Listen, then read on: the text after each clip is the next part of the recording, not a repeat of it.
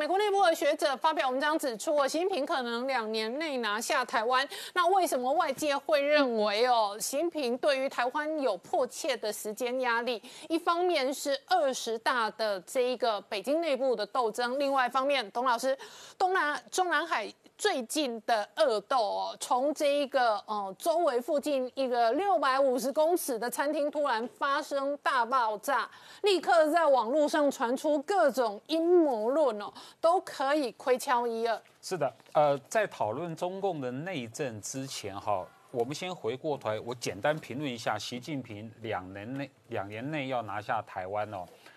呃，其实从拜登啊上台这一个多月以来。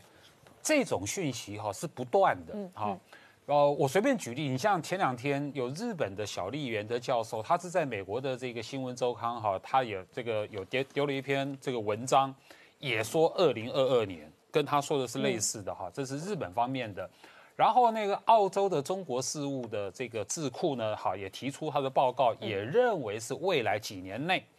然后再包括哈美国外交协会今年一月的等等哈，你可以看，包括美国自己，包括欧洲都有很多这种声音。过去这一个月来，那我觉得其中特别可以值得注意的是，其中有两个人的讲话哈。第一个就是美国的这个前国防部的那个助理部长科伯吉，嗯，他是说未来四年，OK，那他这个好显然呢，他是要警告这个拜登政府要要关注这个事情。上个礼拜还有另外一个人叫做陆克文，就是这个澳洲的前总理，他是说，他也说他的消息是得知中共的内部，他是说二零二七年，嗯，所以说你看啊这一连串的消息，但是无论时间点是哪里。他们的说法核心都指向台湾，意思是说没有台湾的话，习近平不足以回应他的中华民族伟大复兴吗？还是不足以取得他万年连任的政治权力基础？所以从这个角度来看呢，就可以分两个层面来解读啊。第一个，其实我认为二零二二年之前动手的话，哈，这个几率真的非常低。嗯，我倒过来说比较快了哈，就是说。这个一方面，哈，习近平现在哈没有台湾这个议题的话，他他已经按照他的这个政治步伐，他已经在布局二十大了嘛。所以没有台湾的话，他努力可以达成。嗯，你如果去搞台湾的话，你会产生非常大的变数。呃，那个陆克文他是一个亲中的政客，但是他他那篇文章我觉得哈讲得非常好，他其实在提醒中共，你这样做的话，你有三个低估。你低估了台湾的抵抗力，你低估了国际的反弹力道，你也低估了美国的这个反应会什么反应？你这三个低估，他讲的陆克文讲的是对的。何况众所皆知，就是中共的军力哦，别说什么他的那个双航母了，他的新的那个航母战斗群哦，都才刚刚开始要要出海要演练，所以。呃，二零二七年也许是一个比较可可能的年份，但不会是二零二二年。好，这是一个方面。那第二个方面，你如果回头看这个习近平现在在忙什么，你就可以很明显的感觉到，他不是在忙那个什么动手拿台湾的事情，他是在忙他的这个中共的自己的内政。像这个餐厅的，哈，这个中南海这个餐厅突然大爆炸，这个消息迅速被封锁。如果我是认为它如果没有问题的话，它真的是一一般爆炸瓦斯爆炸嘛？如果真的是这个东西的话，你完全可以透明的去处理这个，第一时间透明的，你不能又隔了三四天以后又又各种解释，好又又又来造假了。这个餐厅呢，真的是很奇特哦，因为它距离这个这个中南海的大门，那个叫正门新华门，六百五十公尺。嗯，它就是在这个中南海这个这个禁区里面啊，按照我们台湾的话，台北的话叫做中正特中正特区，博爱特区。啊，博爱特区，那距离我们总统府门口六百五十公尺，这个概念就对了，这还得了？因为我们都知道那个中共的维安哦，他平常是匪夷所思。那个那个中南海禁区哈，这个特区，它的维安是到什么程度？它那个下水道都要去查的，然后呢，那个那个菜刀是要管制的，啊，那个每个人员管制哈，那个每个餐厅的那个呃人的那个忠诚度，那个都要清查的，所以发生这个事情真的是匪夷所思啊！但是啊，因为现在内情不详，我们还要等待更多的消息。回头看呢，就今年以来，习近平在忙什么？一月份的时候呢，这个。中共的中纪委，嗯，中组部、国监委三个单位联合呢，下了一个十项禁令啊。那个十项禁令啊，就是呃严肃纪律啊，这个监督风纪的啊一个通知。通知哈列了十项禁令。呃，进入一月、二月啊，是中共的地方政府在换届的时候，因为都要准备先准备地方的小两会嘛，哈，弄完了人事安排之后，再来开这个大两会。那我们都知道。那个明年的中共的这个二十大，他的人事的安排，就是从今今天你所看到的这个地方小两会，你要开始做准备的。他下了这个禁令哈，就十个严禁，严禁什么东西？第一个严禁结党营私，严禁买官卖官，严禁个人说了算，严禁弄虚造假，严禁违规用人。这个十个严禁一公布出来之后呢，当然他是要整顿，习近平是要整顿下面。可是每一个严禁看起来哈都是黑色喜剧、讽刺剧、嗯，幽默剧。为什么？这实际上不是在说你吗？尤其那十个严禁里面的最后一个叫做严禁干扰换届，嗯，哎，这个干扰换届，你习近平是始作俑者。所以说，这十个严禁一下来之后呢，他就说哦，要开始了，就是习近平呢啊，要全力的去去去巩固他的权力地位了。再往下，前两天的事情，搞了一个什么党史教育动员大会，去纪念华国锋，有没有？纪念华国锋的什么啊？原来是纪念华华国锋的这个党性坚强，对党忠诚。嗯，什么意思啊？就说华国锋当年被拉下台的时候的，他也是呃这个国家主席、总书记啦，哈，这个军委主席，哎，可是他被拉下来哈，他只变成一个中央委员，然后呢，从此之后他消失了三十年。可是这个人呢，今天为什么大受习近平的称赞啊？因为他党性坚强啊，忠于党的纪律。换句话说，习近平是在告诉他现在旁边的人。如果你被拉下来的话，你要学华国锋，嗯，你要这个党性要坚强，你要安安分分，你不要抱怨，嗯啊，你也不要去搞串联了，他其实就是这个意思。好，所以说你可以总瓜来看啊，就是说现在外界在这个今年那么关键的中国政治年啊的这个关键时刻，你可以看到，就是过去习近平执政八九年来。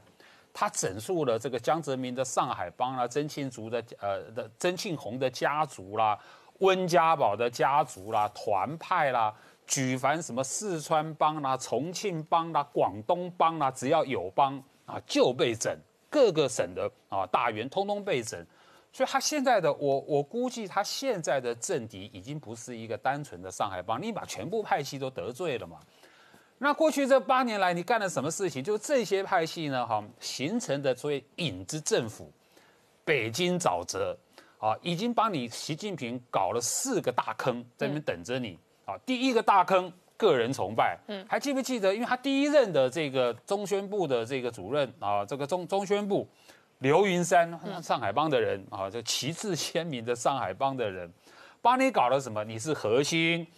啊，领航掌舵啊，对啊，你是这个中共的领路人、总设计师、总舵手，就对你这个这个吹捧攻击啊，帮帮你搞个人崇拜。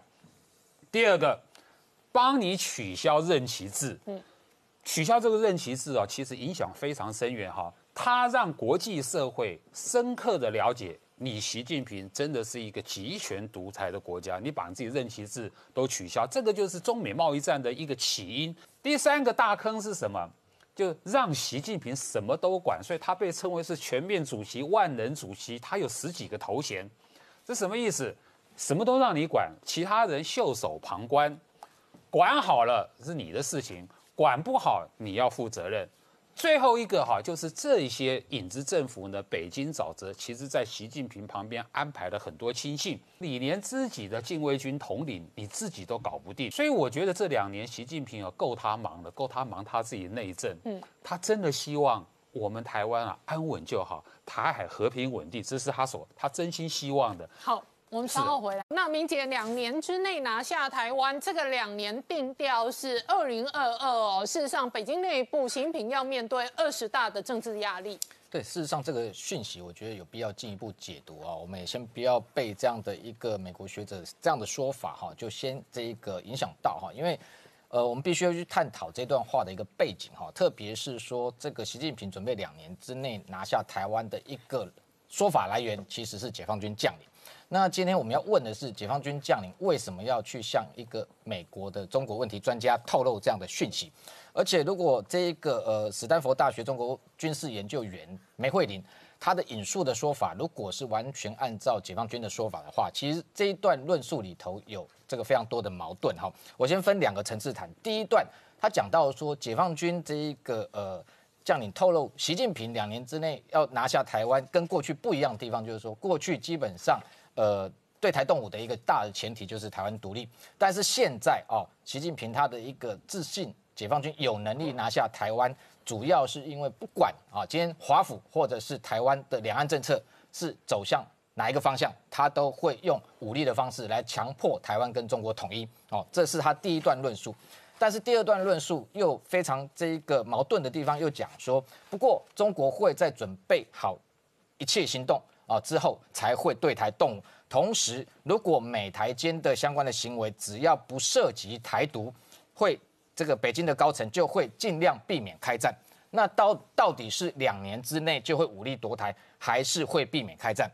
这两段论述是完全这个矛盾的哈。那为什么会有这样说法？我个人研判是哦。基本上，呃，解放军将领的目的就是放话的一个呃决心比较多哦，就透过美国的学者来对外放话，那企图要影响华府对台的政策，所以你可以看得出来，这就是他这个透过华府对台统战的一个方式。所以我觉得，当然恐吓的意味是居高哈。那所以这段话解读，我们也不能只看表面，说习近平两年之内就一定会用武力来夺取台湾了。不过就是说，基本上回归中共武力夺台，我们还是要从基本面去观察，就是说他的能力。到底是不是能够这一个遂行达成他的一个意志跟意图哦？所以，我们如我就我们目前来讲，呃，解放军是不是有能力来全面的进犯台湾？我认为，基本上连解放军的很多退将他自己评估，先前也谈到说，美国只要介入，现在解放军的军力，不管是海空兵力或者核武方面，其实都是没有办法跟美军相抗衡。那为什么梅惠玲会这个透露这一段话？我觉得背后还是有一些善意的谏言啦，因为他最后也提到说，呃，现在美国。在协防台湾的能力上面来讲，可能是韩战以后最脆弱的时刻。那同时，他呼吁美国应该要联合盟邦，然后共同要让北京有一个清楚的认知，就是今天如果习近平一旦决定对台动武，绝对势必会遭到国际联盟共同来反制，好跟反击。那要让北京知道说，这样的一个所谓的国家伟大复兴的一个这一个呃目的，他要付出非常大的代价。所以用这样的方式才能够遏制这个解放军可能想要进一步侵袭台湾哈。那除此之外，我们回到这个这几天最新的一个台海情势来讲哦，这两天像昨天呃攻击老台的部分。又有一个新的讯息传出来哈，昨天事实上就呃这一个有非常网网站是追踪到说，其实昨天共机在分别在北跟南哦有两架的共机哦，那在骚扰台湾。不过昨天国防部晚间他真是证实哈，就是说这一个共机扰台，昨天其实只有西南空域有一架，它的高度是两千公尺，然后是运八的反潜机。那外传说有另外一架在北部空域。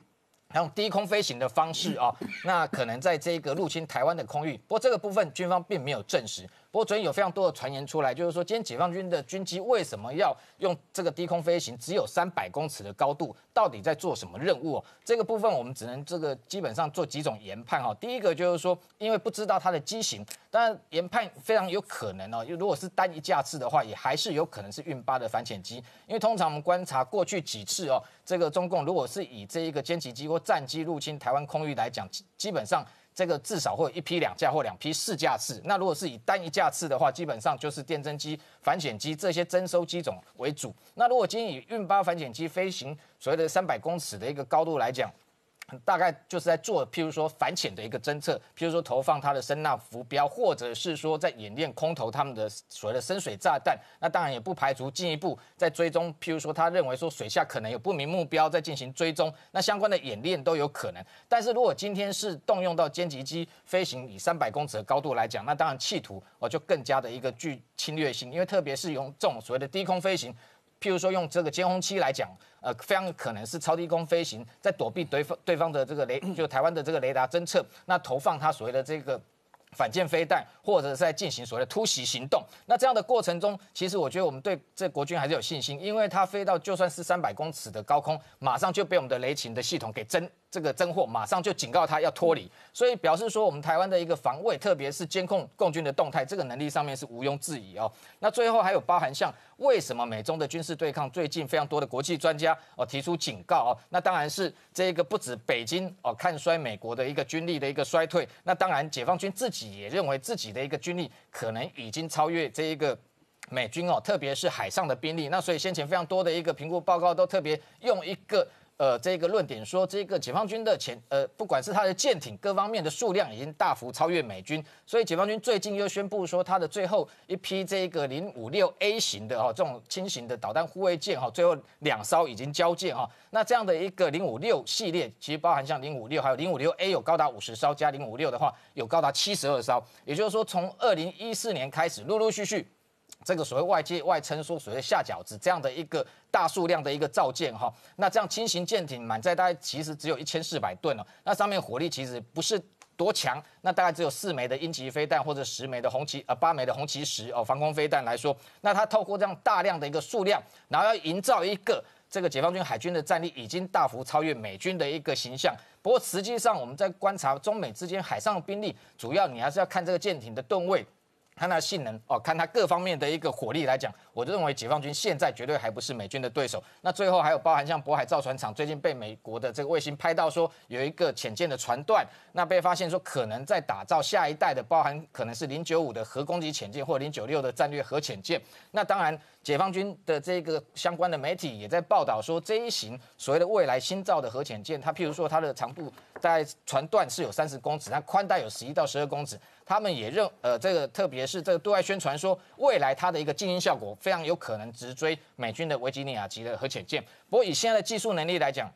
其实美军的核潜舰它的静音能力，基本上解放军除非窃取相关的一个科技技术，否则绝对不可能哦追赶得上。所以总体上来讲，我们看到这一个这个北京对台，基本上还是以政治这个呃。这个统一台湾为上策，那武力的部分，我们看到它还是对台施压的一个重要的工具。好，我们稍后回来。浩，大哥，事实上哦，以这一个前 Google 的 CEO 施密特在国防安全的听证会上，他直接讲台积电攸关美国安全，然后呢，科顿准备提案。他仍然核心哦，直接讲到台积电。他说，一旦中国控制台积电的话，那这也会直接哦影响痛击美国的安全。所以，美国把国家安全的其中一个核心利益已经聚焦在台积电。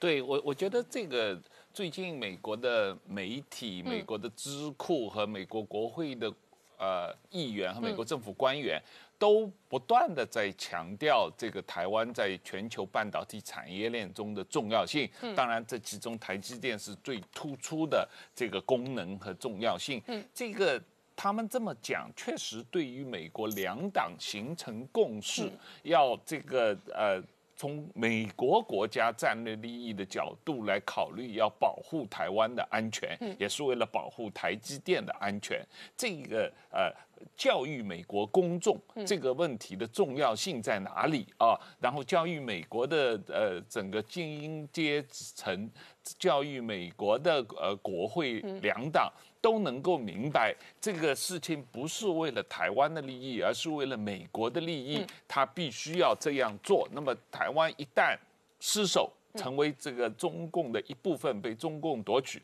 那么台积电也会失守。那么，那么中共就会把美国的国家安全彻底卡住脖子了啊！因此，美国有义务要保护台湾的安全。美国有。呃，有这个国家利益在里面，要保护台湾的安全，这个逻辑是这么来的啊。那么，我我觉得这个时间点，这个呃，台积电也好，台湾在全球这个呃半导体产业链的重要性，呃，越突出，那么美国人对这个问题的认识就越深刻嘛。啊，这个呃过程也是这样的。那实际上，台湾要做的是不光。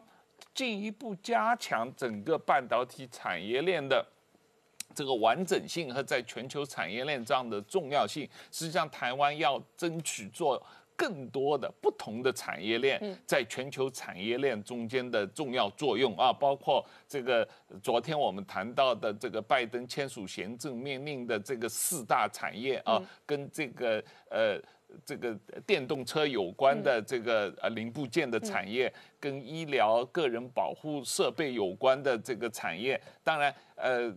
在这个稀土产业中间，台湾可以着力的地方比较少，但是在另外这三个产业，半导体、这个电动车和这个医疗设备方面，台湾可以着力的地方还是蛮多的。好，那你怎么观察今天戴奇非常强硬的谈话，完全就像当初的莱特希泽？莱特希泽有一阵子还被班农批说太软呢。那这一个有一阵子，呃，川普内阁团队的几个财经官员呢，在班农这种对中国的强硬派眼中哦，都是超级鸽派。可是如今呢，戴奇直接表态，那显然仍然要求第一阶段的贸易协议，中国一定要履约。然后在科技战上面呢，美国国会直接杀到确保台积电。确保晶片利益。对我，我觉得戴奇今天呃在国会听证上的发言，确实跟在大选期间这个民主党的候选人，包括拜登、贺锦丽攻击川普的发言。立场是不太一致的。我认为当时戴奇现在在当莱特希泽接班人呐。是啊，我的意思是说，三个月以前他们攻击川普的这个中美贸易战的政策，他们攻击川普大量使用这个关税来跟中国进行贸易战的这个办法，实际上当时民主党的候选人对川普这个做法是有很大攻击的，认为这个呃用关税是一个不是一个有效的措施，同时对。美国国内也呃呃这个就业也造成了负面的影响，同时也说这个最后有可能会造成美国进口的通货膨胀来转嫁这个呃价格。但是呃，今天戴奇的说法是说，他认为这个呃关税是一个有效的政策工具，而且这个呃跟中国跟。拜川普政府签订第一阶段贸易协议必须执行啊，那然后要要要检查这个执行的效果啊，这个不光只是表现在这个中国呃要本来答应进口两千多多进口两千多亿美元的美国产品不能够达到中国在这个第一阶段贸易协议所承诺的这个。这个市场开放，呃，这个确保这个智慧产权，这个放弃强迫技术转让，很多这个政策方面的内容也都没有能够这个执行这个协议啊，所以我觉得以这个呃川普的这个协议为基础，美国跟中国的贸易战应该进一步的加强而继续下去。那戴奇似乎在表示出这样的一个态度啊，嗯那这个态度跟。三个月以前，我认为，呃，拜登团队所表示的态度是不太一样的，是有差别的。好，那汪浩大哥，一方面我们看到美中之间的科技战争哦，那拜登全新的这一轮团队成员是寸步不让；另外一方面，在两岸之间的关系上，今天哦，北京也非常的不可不友善、不客不客气哦，他直接说台湾凤梨有毒。对这个呃，最近这个。马晓光啊，国台办发言很忙碌哦。那他当然呃，首先昨天是针对这个呃，陆委会陆委会新主委邱泰山的发言啊。邱泰山希望能够这个疫情控制以后，这个两岸关系有一个春暖花开，有一个对话的这个呃缓和紧张局势的这样一个可能性啊。但是国台办的呃发言人直接回呛啊，就是说呃。两岸关系要春暖花开的话，必须要有东风雨露啊！这个东风雨露就是呃九二共识啊，所以你们呃台湾必须先要承认接受九二共识，我们才可以谈啊。然后今天就呃接着直接宣布切断进口台湾的呃凤梨。那台湾的凤梨每年对中国的出口是占比非常之大的，就是台湾所有的。凤梨的出口之中，对大陆的出口占百分之九十啊，差不多有这个十五亿台币，所以对于这个台湾的这个呃果农的影响是蛮大的，而且它是呃随便找了一个借口，而且今天宣布三月一号就开始执行，那现在正好是在凤梨的采收季节嘛，本来就是现在开始出口，一直要半年左右的时间，一直是不断的出口。那你现在突然之间停的话，台湾实际上这些果农的出口市场是不太可能短期找到替代市场的。虽然说这个日本是台湾呃凤梨出口的第二大市场，可是跟大陆比较起来，可能只相当于十分之一哦，所以。从这个角度来讲，当然，呃，今天这个呃政府的这个呃农委会宣布了紧急的措施，这个用十亿台币来稳定市场，这个帮助果农这个脱困。但是这个你可以看到，这个国台办的这种做法啊，是非常这个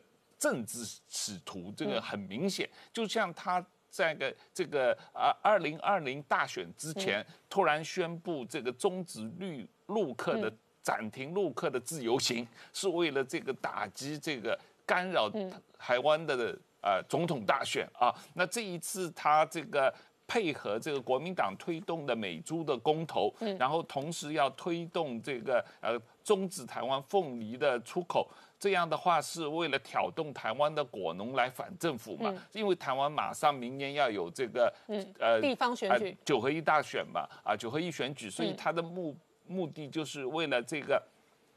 在台湾煽动这个反对民进党政府的这样一种社会氛围吧。这所以呃，在这种情况下，实际上不光是没有春暖花开，现在是有倒春寒了。好，我们稍后回来。唐老师刚刚看到的是美国国会议员的公开说法，核心仍然哦，主轴聚焦在美国的国家安全。那国家安全这四个字哦，过去川普的团队也常常挂在嘴边，最常讲的是华为威胁美国国家安全，所以一路杀华为杀到底，杀完华为杀中兴，然后呢，现在国家安全这几个字串联到台积电。对，呃，为什么国家安全？呃，这国家安全这四个字哈，或者 national security 这个概念，其实是与时俱进的了哈。这几年来的概念就是国家安全就是经济安全就是国家安全。那么经济安全包括了价值制度，包括了行为模式，包括科技的领先优势，这些都会涉及到经济安全，也就是国家安全。换句话说，在早年美国的。处理国家安全事务的人，他是做地缘政治啊，他是做政治、做政策、做外交，但是现在不是了。现在很多经济的、科技的、战略的、商业的，全部都是纳入国家安全的团队里面。刚刚讲到台积电哈，那么前一段讲到说美中台的这个台到底是台湾还是台积电？台积电是大于还是等于还是小于台湾？好。这个事情我感触非常深，哈。其实台积电当然无人不知、无人不晓，现在在华府也是一样。但是在二零一七年、一八年，其实也没有多少年。其实华府的政策圈里面，知道台积电或在台积电在做什么人不多啊。那么当时候这个啊开始感觉到这个啊半导体产业的重要性跟台湾的时候呢，那么呃后来这个华府哈就是商务部就找了一个在半导体协会做政府关系出身的人，叫做 ENF 当助理部长。那么他就是后来被在华府被认为是最懂半导体产业的人，最懂台积电的人。那么在川普政川普的政权的最后一两年啊，他其实就是在负责统整协调这个事情。他也来过台湾很多次，在当时跟蔡英文总统啊，那么跟张忠谋也见过，这些都是公开行程。但是当时候哈，主要是在谈说台美之间的整个战略，台积电扮演一个关键的角色。那台湾当然也希望说，美国的这个中国的科技出口管制呢，那么不会伤到台积电。曾几何时啊，其实也没有多久的时间。那么那个时候，美国的高科技出口管制对台对台积电有所影响。那么我们怎么样去跟美国在协商？怎么美国一起合作？曾几何时啊，台积电的战略价值越来越重要。车用这个呃车用晶片，其他缺缺货，台积电上了六百多块。那么现在美国无人不知，华府无人不晓，台积电台积电的杠杆越来越大。嗯，那么接下来。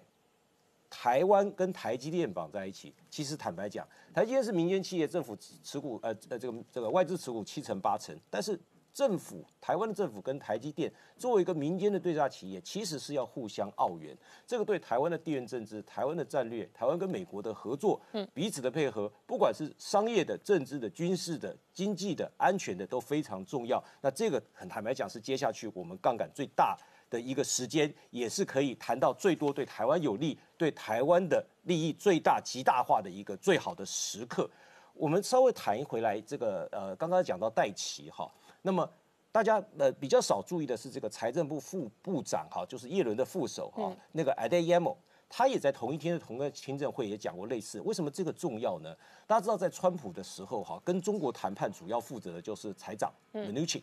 和 USTR 的 Lighthizer 他们两个人。那现在接下来美中谈判继续下去的话，叶伦大概不会站在前面，所以 Adeyemo 跟这个戴奇这两个人就会变成非常重要的角色。那这个这个阿德耶莫他是什么人呢？他其实是奥巴马的爱将啊。那么他在这个他当他当过奥巴马时代主管国际经济的这个副国家安全顾问，现在才三十九岁。过去是奥巴马基金会的第一任总裁。这大家都觉得说这个是奥巴马爱将，在奥巴马交往政策下，但对中国一定很友善。不是他在听证会怎么说？他说，其实财政部会利用各种惩罚中国的政策。包括国际贸易的规则，也不排除沿用川普时代的对华禁令。他说，如果能够找到一个多边解决方案，最好。可是，如果单边行动，他也不排斥。所以这个听起来其实基本上就已经是延续了奥巴马时代的政策。过去这个呃去呃去年十一月这个呃拜登刚当选的时候，有一些法律的赠送，很多人说，哎呀糟糕，这个完全会不一样了。这个川普的拜登政权会完全改弦易色，这些是拥抱熊熊猫派。我那个时候就说，其实不会，以整个大的华府政治氛围下，这个不但会延续，可能还会更严厉，而且这个延续或更严厉，还会维持很长一段时间。现在看起来，连当时交往政策下的这个奥巴马的爱将。在当了财政部副部部长的时候，他在提名的听证会上所论述的方式，其实坦白讲，会比当初的财长 n u c h i n 还更硬。嗯，同样的道理，刚刚讲了这个戴奇的发言，接下来来做的，他要重新检讨美中贸易协定的执行，也是一样会把莱特海泽可能会更硬。而且重点是说，在谈判的理论上面，你说关税，当初他们不赞不赞成关税没有错，问题是。关税课征已经是既定事实，我有什么道理从谈判的角度把既定事实再撤回来？当然是从这边当做基础再跟你继续往上谈。所以说，中国也非常清楚这个状况，所以内部的文件中，北京的看法，我们现在所了解的，那么他们也知道说，这个看起来美国的对华的经济战略。不但是整体的强硬方向是不变，连具体的细节都会跟前任的非常接近。嗯，啊，这个是这个是北京的自己的评估哦。那么他说，至少在二零二零年的上半年哈，这看起来这个整个呃呃，就二零二一年的上半年啊，跟当刚出川普说要游说盟国来一起对中施压，大概不会有什么改变。不管是战略还是战术还是执行的步骤，大概看起来改变的幅度、改变的程度都不大。那么这个当然是指的经济安全啊，这个国家安全整个的战略方面。那么在军事的对抗，在联合亚太地区的国家跟中国之间的全面对抗，这个看起来整个格局在很很很很长的一段时间之内也不会有太大的改变。